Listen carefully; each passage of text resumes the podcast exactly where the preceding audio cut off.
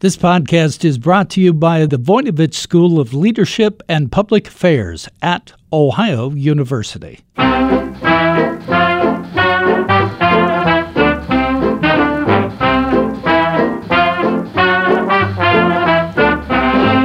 Hi, everyone. I'm Bev Jones, and this is Jazzed About Work, where we talk about everything that can have an impact on your career.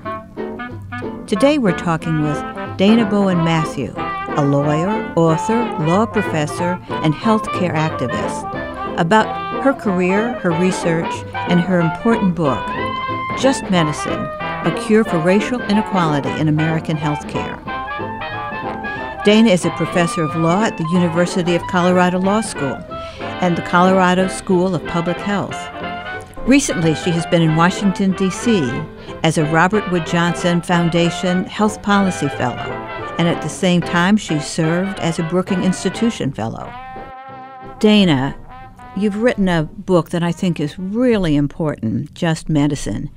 But before we get into it, I'd love it if you would describe the course of your career and maybe uh, talk about how along the way you, you started noticing and thinking about some of the concepts that are in your book. How did you start out to become an academic and a lawyer and all of those things at once? Bev, I feel very lucky because as a lawyer with one degree, the JD degree, I've had really four careers. And um, am embarking on the fifth now. So um, I became a lawyer largely because of the way I grew up. I grew up in the segregated North, and I went to school in uh, one world and came home each day to another world. And the fact that those two worlds did not speak to one another about the problems in each uh, really informed my decision to become a lawyer, which I think is really a fancy word for saying a problem solver. Mm-hmm. So I got the JD and, of course, began to practice law. I was a litigator, large national firm, lots of jury cases, very exciting life. And one day, my torts professor, my law professor, called me up and said, How about an academic career? Well, that began career number two. Lots of very, very good mentors and people helped me make that transition to becoming a legal academic. And so for many years, I got the chance not to look at how things are, just the is, but also the ought. And that's what academics do. We look at problems and think, how could this be made better? We get to think deeply about the issues that we see in the world that need fixing. And so I've really enjoyed that wonderful opportunity. Career number three came when I moved to Colorado. And one day, again, serendipitously, a colleague saw me in the staircase and said, "How would you like to become the associate dean?" Well, wow. That I have to be honest with you. At that time, I didn't know what an associate dean was, and I will confess that to this day, my favorite faculty members are those who do not know where the dean's office is. But therein began a seven-year career in academic administration. So I was the associate dean for academic affairs, and then the vice dean of the University of Colorado Law School, and what a rod that was to strategically plan the growth, development, and transformation of an institution with an absolutely phenomenal mentor, David Getches, who showed me how academics can both lead in the academy and in the community. I find that universities are very challenging places for leadership. They're complicated and uh, all kinds of people have different sorts of hidden, sometimes, authority. So you really were thrown into leadership in a very challenging arena, weren't you? It was challenging, but I think one of the hallmarks of my career has been to uh, to go towards challenges. Um, what I looked for uh, were people with vision, um, and those people tend to be very opinionated, um, they tend to be very complicated people to lead, um, but they also tend to be extremely productive. And we ended up with um, just a really transformational time in the in the university's history, in the law school's history. Um, and yes, it was difficult, but so very worth it. And so, then what happened in the transition to your next career? I was very fortunate that after seven years in the dean's office, uh, another thing that the Academy affords is a sabbatical. So I had a one year sabbatical. And during that time, I really got to take much of the research that I had done, much of the scholarship that I had read, and think about how I wanted to translate that into policy. Fortunately, the Robert Wood Johnson Foundation has sponsored a health policy fellowship in Washington, D.C. for exactly that point in my career, mid career, where I had been a leader on a small stage. I had been a scholar on a small stage, and Robert Wood Johnson takes scholars to Washington, D.C. to bring them into policy, and that became my fourth career. Where did you start out in Washington? I started out at the Senate office of uh, Debbie Stabenow, Democrat from Michigan.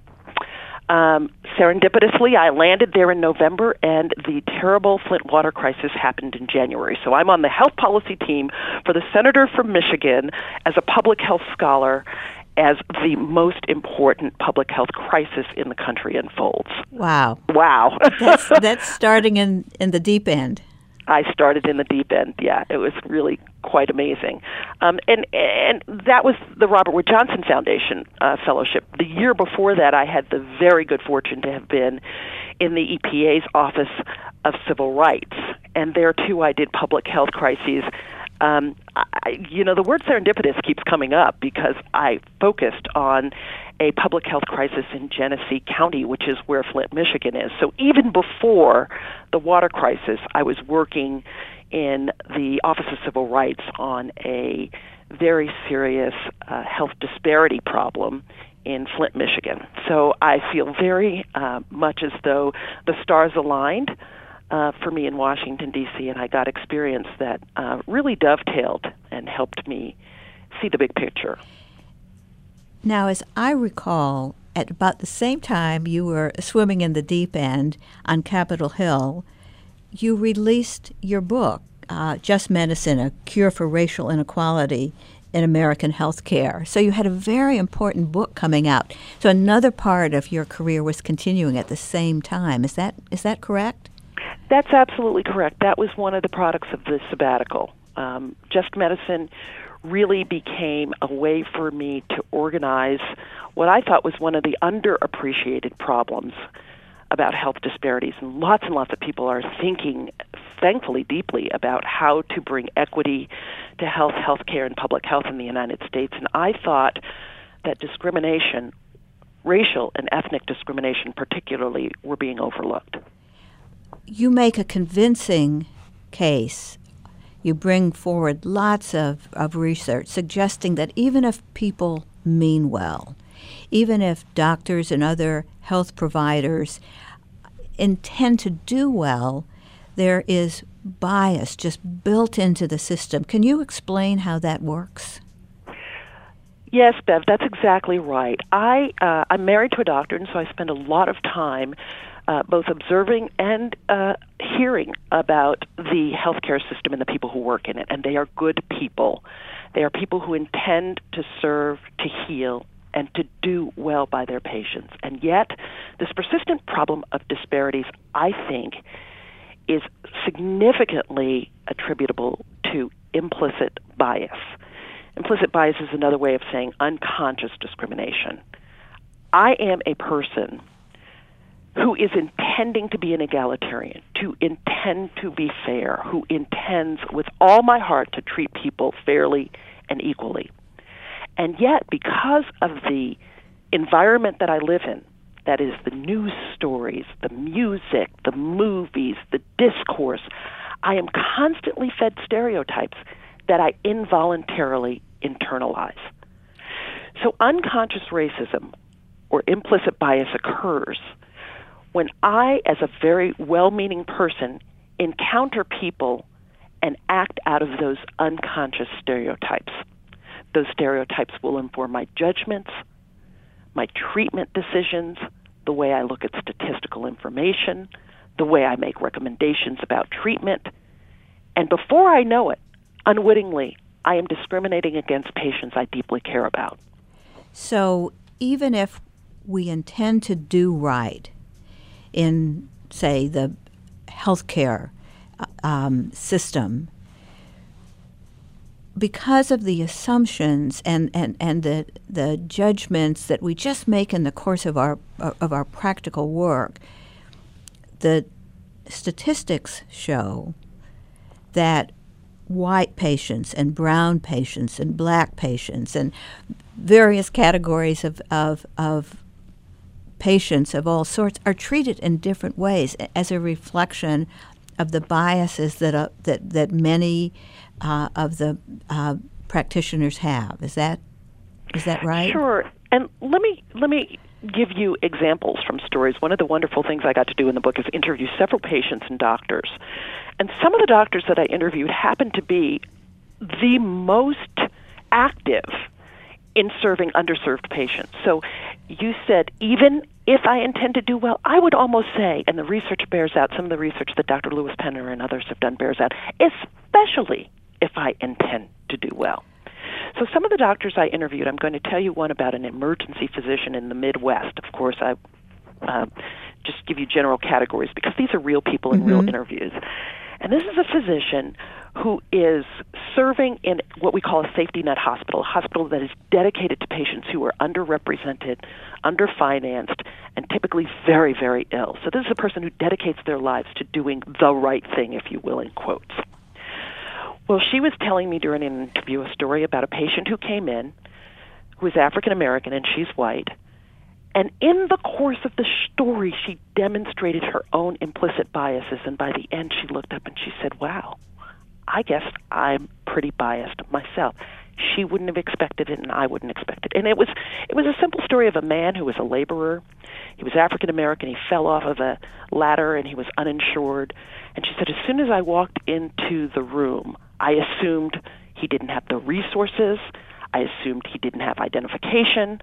I assumed all manner of things about him without even realizing it, and I started down a treatment course I didn't intend and wouldn't have intended if he had been a person of means. However, very soon in her taking a history and physical, he revealed his connections politically. He revealed that he was actually a middle class man and that he wasn't a laborer, even though he was dressed as a laborer. And as she described it, she said, My treatment choices changed. Now, those biases she carried with her unintentionally. They informed her treatment, and my book argues when you scale those up across an entire healthcare system, they play a very significant and non trivial part in the terrible disdar- disparities that we see that result in 84,000 unnecessary deaths a year wow. due to bias.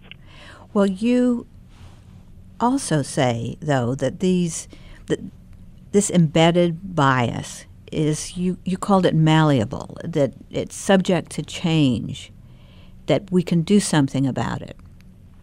How, how do we start? Well, that's right, Bev. That's one of the reasons I feel so lucky to bring law and medicine together. When things are malleable, we can hold people accountable for changing them. So, my book is about how the law, civil rights law particularly, can create an environment and a social norm that holds us accountable for doing the best we can to align our best instincts to be egalitarian, to be fair with our actions in spite of unconscious bias. So that's a systemic solution for the healthcare system. As individuals, though, once we know that we can do something about our implicit biases, despite the fact that they are unintentional and subconscious, then I believe we each as individuals have a responsibility to change the way our biases influence us. Is a big part of it looking for ways to notice more frequently? That's one of the biggest parts of it. The data tells us that when a person realizes that their biases are actually betraying and contradicting their best intentions, just that knowledge changes their decision making, and we've seen that with physicians. But we can go further. There's very good research and some very good consulting companies like Cook Ross and others that teach us that making sure that we prime ourselves to remind ourselves of biases before we enter situations that require discretion. Take a hiring situation where you are asked to evaluate candidates both on objective and subjective criteria. If we prime ourselves to remember that unwittingly we will be informed by our biases, then we can put in place systems that counteract those. We can scrub resumes of names. We can create hiring committees that include the voices of many people. We can collect data to make sure that we review the outcomes as well as our intentions and discover patterns that we may unwittingly be feeding into. We can do things like make sure that on each of the decision making committees that require discretion, I'm using hiring again as mm-hmm. the example, yeah. there are many different voices and viewpoints included. One of the most important things that we see in the malleability literature is that counter stereotypes work. What do I mean by that? When there are examples of people who contradict your stereotypes in your work environment, in your decision making team, in your social context, then you are able to shake away those stereotypes and realize that they're wrong. We'll be back with more after this. Sometimes the best way to cut through red tape is with sharp skills. The 100% online Masters of Public Administration program from the Ohio University Voinovich School of Leadership and Public Affairs is a program that can help you bolster your passion for public service with the expertise to find solutions. Become an expert communicator. Learn to manage human resources and budgets. Construct effective and actionable policy Demonstrate your leadership by partnering with the private sector and non governmental organizations. Three specialized concentrations are available to help you narrow your focus public leadership and management, nonprofit management, and environmental and energy policy. Visit ohio.edu backslash MPA.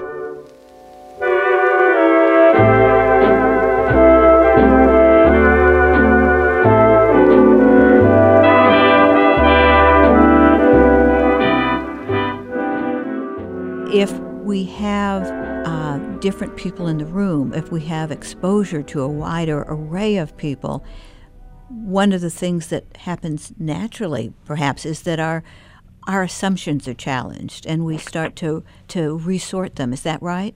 That's exactly right, Beth. That's exactly right. So that uh, we see in experiments if someone is taught by an African American male professor then even if the literature that they read daily in the popular press tells them that the stereotype of black males is one way, they will have living, breathing proof that a person in their setting contradicts that.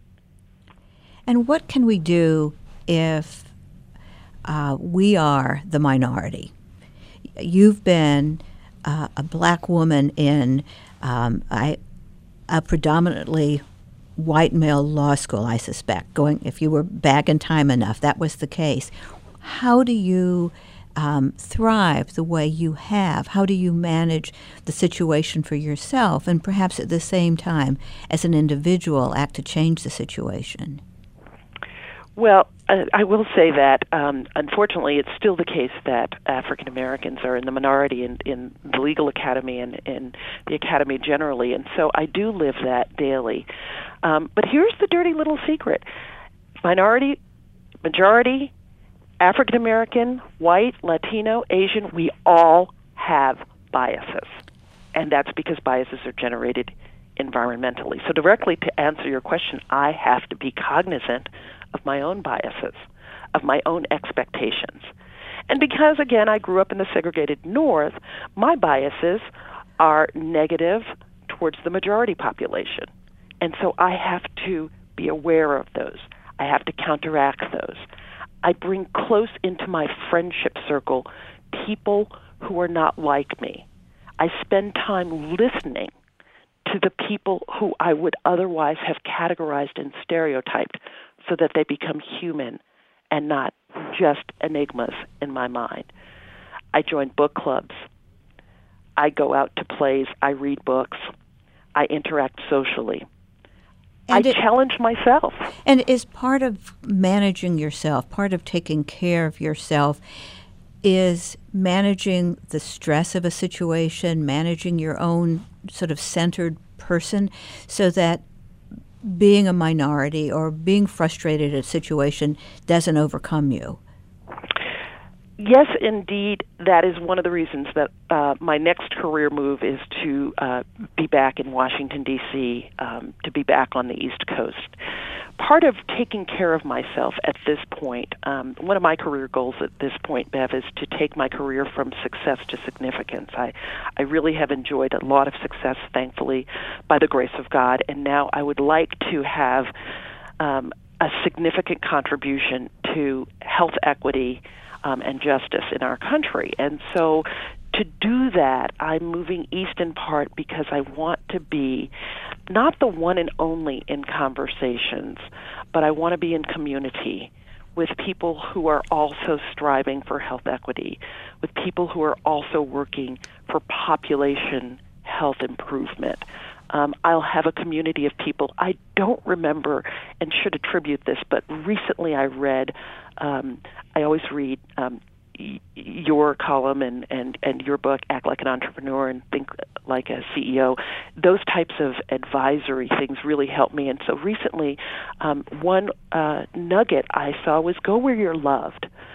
Go to the place where people around you will encourage and bring out the best in you. And so back on the East Coast where mm-hmm. I grew up, I have family, I have friends, I have community, and I can manage the stress by having dinner with a group of women who are African American in the academy every Wednesday night. I can manage the stress by having downtime with family.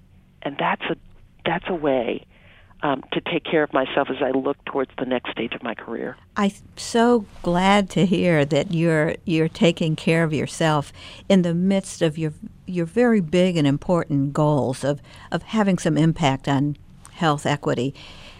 I work, as you know, with quite a few leaders in in, in important places, and for many of them, loneliness is an issue, exhaustion is an issue, as they're start to feel that they're struggling to create change alone. And the really successful ones are the ones who are able to find community and find ways to take care of themselves. And that gives them the, the strength and the power to have a huge impact in the areas they care about. So, so congratulations. So you're you're moving back to the East Coast, and you're pretty close to doing that now. I will be leaving Colorado, the beautiful Rocky Mountain West, which has treated me well for almost 15 years. Um, again, I'm buoyed by the encouragement that you've given me to embrace change um, uh-huh. um, at this stage in my career. Thank you very much, Bev. Um, and and I'll be um, I'll be moving in July of 2017. As you're embracing change, do you have any suggestions for other people who are thinking that they'd like to make a change and it just sounds too um, difficult. You're somebody who has changed careers. How, how, how did you bring yourself to, to jump in, to create different paths? I've had a lot of good mentors, a lot of excellent advisors. Um, you've been one. Um, uh, Gwen McKinney has been another. Alicia Basuk has been another. I always find advisors to bounce my ideas off of um, and to listen to input. Um, I also think that a characteristic I saw in other leaders that I embrace now um, is that I see opportunity in every situation. So, whomever I meet, no matter what their station or job might be, I see opportunity that we might work together in some way in the future. And I imagine that the conversation will contribute positively to something that I'm doing in the future. So I'm always gathering data from every setting. I love um, that. And yeah. I, I, do have um, the sense from our conversations that you get up every day looking for opportunities to connect with the people you come across, with the things that are going around you, with the problems that you read about, that you sort of start the day, even if it's going to be a tough day, knowing that there's it's a day full of opportunity. I do, and some days, um, I, if you ask me to give advice, some days it doesn't go as I planned at uh-huh. all. Um, and uh, uh, I have to say, in the end, I do have a really strong faith component that tells me that everything will ultimately work together for good. And so, um, I think keeping a positive outlook uh, at the end of the day, um, optimism really goes a long way. Well, Dayna, I wish you well in this next phase, and I'm absolutely positive you're going to do well. I, I, I think by helping us to understand how we're all part of the division and the bias that we that we see around us and we all have a part to play in changing it and that embracing that change we can change ourselves I, I, I think it's it's a wonderful message so thank you very much for uh, joining me today and um, sharing the message. Do you have any um, parting tips for people who are thinking about wanting to do their bit? Bev, I would only say that uh, we often use the word minority, majority. Uh, I really don't embrace those words. We're all human, and if you think of yourself as part of the human race, um, you can make it better. I think that says it all. Thank you so much, Dayna. Thank you, Bev. Bye bye now. Today we've been talking with lawyer, researcher, and author Dayna Bowen Matthew about her career and her important book, Just Medicine A Cure for Racial Inequality in American Healthcare. Today's career tip is that you can develop a richer, more fully engaged career if you pause to look around at the biases that are embedded in our organizations and culture. We all make assumptions about other people, other groups, and particularly about people who are different from us. By pausing to notice and challenge and move past our biases, we can connect in more meaningful and successful ways. This podcast is produced by WOUB Public Media. Adam Rich is our audio engineer. I'm your host, Beverly Jones, author of Think Like an Entrepreneur, Act Like a CEO.